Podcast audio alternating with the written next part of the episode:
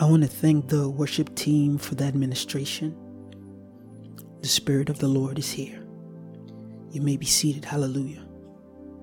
I would like us to turn our Bibles to Romans 6 16.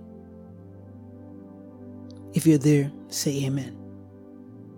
And it says, Don't you know that you are slaves to anyone you obey? You can be slaves of sin and die, or you can be obedient slaves of God and be acceptable to Him. You used to be slaves to sin, but I thank God that you, with all your heart, have obeyed the teachings you have received from me. Now you are set free from sin and are slaves who please God.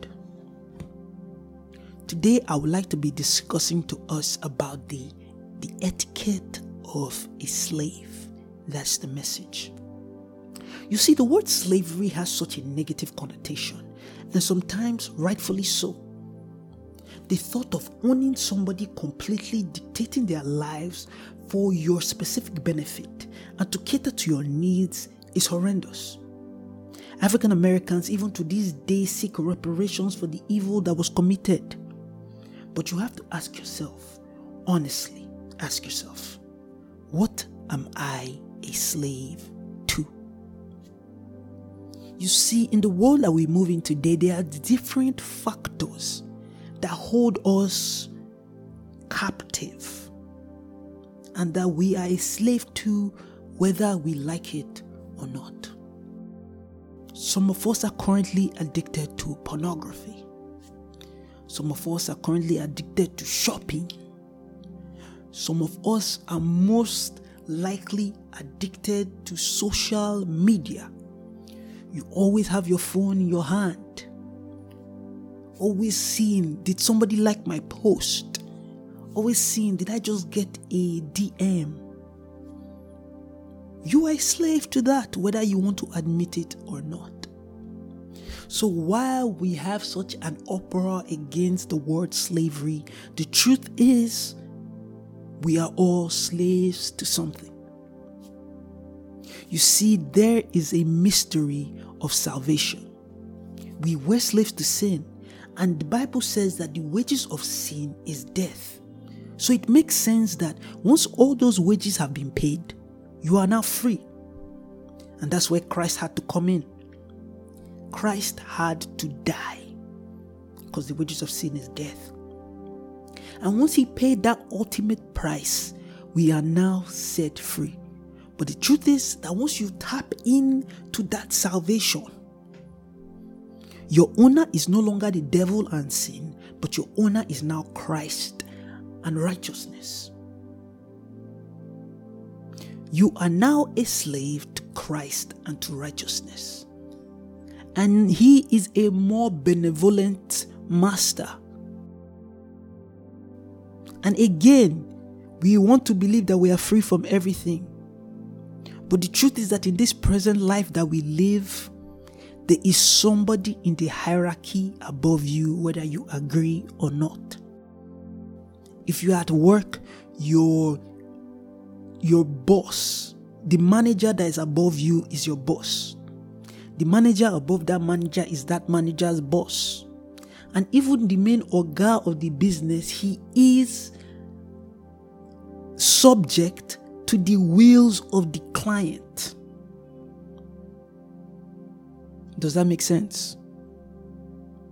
Am I making sense? Good. Now let us turn to somebody who was a slave to righteousness that we can map our lives according to. I want us to turn to Romans 4. And the scripture says, Abraham believed God and it was credited to him as righteousness. Hmm. Abraham believed God and it was credited to him as righteousness. He was told to move from his land and he moved. He was told that he will have a son, even though he was getting old and his wife was getting old, and he continued to believe. And when he had that son, God tested him by telling him to sacrifice that son, and he went ahead until the last moment when God replaced that son. We can see that replacement, that parallel to Christ, that lamb that replaced the death of Isaac is Christ replacing our own death in the grand scheme of things. Hallelujah, somebody. Glory. So, to wrap this up without making this too long winded, if you have accepted Christ, you are now a slave unto righteousness. You are not free to be misbehaving like the rest of the world. Different slaves have different rules under their different masters. The way we behave in company A is not the way we behave in company B. Those are the values and the core actions of a company.